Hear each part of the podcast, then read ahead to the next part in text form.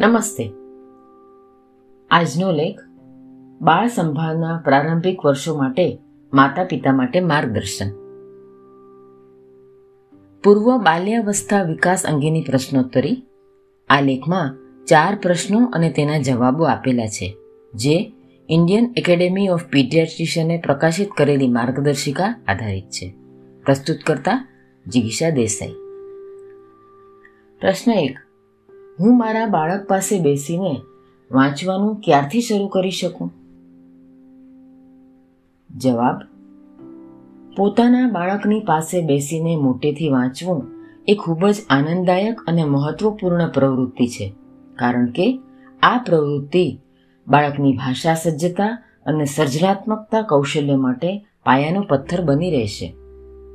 પોતાના બાળક સાથે બેસીને મોટેથી વાંચવું એ ગંભીર સમય માગી લે તેવી કે ગૂંચવણ ભરેલી પ્રવૃત્તિ ન બને તેનું ખાસ ધ્યાન રાખવું. આ પ્રવૃત્તિ માતા અને બાળક બંને જ્યારે આરામ અને નવરાશના સમયમાં હોય ત્યારે જ થવી જોઈએ. ઉતાવળમાં તો જરા પણ નહીં. નાના બાળકો સાથે બેસીને વાંચવાની ટેવ વિકસાવવી એ ગમે તે ઉંમરે થઈ શકે છે. એને માટે ક્યારેય મોડું નથી હોતું. નાના બાળકો જ્યારે પુસ્તક પકડી પણ નથી શકતા તે પહેલાંથી જ તેમને ચિત્રોથી પરિચિત કરાવવા જોઈએ. બાળક ચારથી છ મહિનાનું થાય, તે પહેલાંથી જ તેમની સાંભળવાની ક્ષમતા અને વિવિધ માનવ અવાજોને પ્રત્યુત્તર આપવાની તેમજ શાબ્દિક અનુકરણ કરવાની ક્ષમતાનો વિકાસ થઈ જતો હોય છે.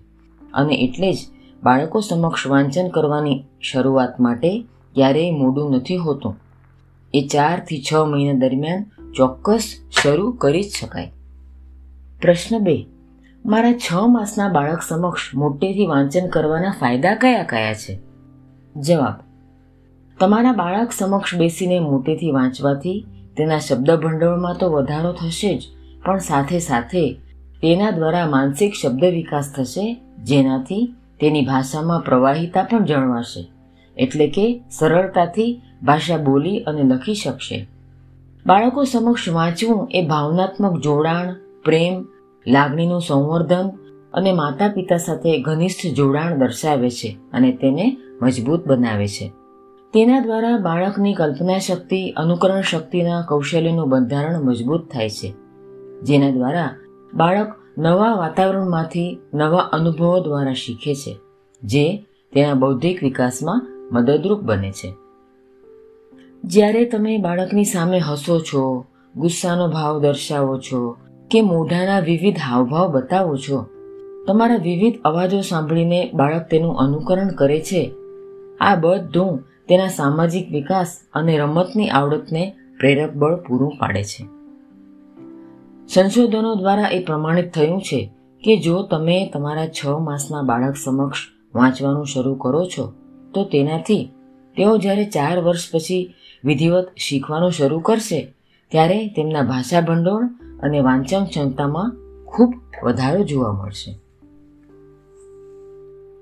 પ્રશ્ન ત્રીજો, હું મારા બાળક સાથે કઈ રીતે સકારાત્મક રીતે જોડાઈ શકું? જવાબ, બાળપણના શરૂઆતના મહિનામાં દિવસ દરમિયાન વારંવાર બાળક સામે સ્મિત કરવાથી માતા અને બાળકનો આંખોથી સંબંધ જોડાશે, એટલે કે ગુડ આઈ કોન્ટેક્ટ થશે, આંખોથી ઓળખાણ થશે. જ્યારે વિવિધ પ્રકારના અવાજો દ્વારા માતા બાળક સાથે વાતો કરવાની કોશિશ કરે છે કે આંખોથી વાતો કરે છે, ત્યારે તેનાથી માતા અને બાળક વચ્ચે ખૂબ જ ઘનિષ્ઠ આંતરિક જોડાણ સંભવે છે. આ શરૂઆતનું જોડાણ એ માતા સાથે કે તેની કાળજી રાખનારી વ્યક્તિ સાથે પાછલા આવનારા વર્ષોમાં બાળક માટે સ્વતંત્રતા, સજ્જતાની ક્ષમતા, સામનો કરવાની વ્યૂહરચના અને સ્થિરતા પ્રદાન કરવામાં ખૂબ મદદરૂપ બનશે. માતા પિતા જ્યારે બાળકોને રમાડતા હોય છે કે હાવભાવથી વાતો કરતા હોય છે, ત્યારે તેમણે હંમેશા વધાવાલાયક શબ્દોનો ઉપયોગ કરીને તેમને પ્રોત્સાહન આપવું જોઈએ. છ થી આઠ મહિના સુધીમાં બાળક પોતાની આસપાસ અજાણી વ્યક્તિને ઓળખવાની ક્ષમતા ધરાવતું થઈ જાય છે, જે ચૌદથી સોળ મહિને ખૂબ તીવ્ર બને છે. ત્યારે માતા પિતાએ બાળકને સંરક્ષણાત્મક વાતાવરણ પૂરું પાડવું જોઈએ. અને હા, આજના આધુનિક ડિજિટલ ઉપકરણો સાથે સતત સંપર્કમાં રહેતી માતાઓ બાળકો સાથેના આ મહત્વના માનસિક જોડાણના સમયને ખોઈ નાખે છે. જેનાથી ભવિષ્યમાં બાળકના બૌદ્ધિક વિકાસમાં અડચણ આવે છે.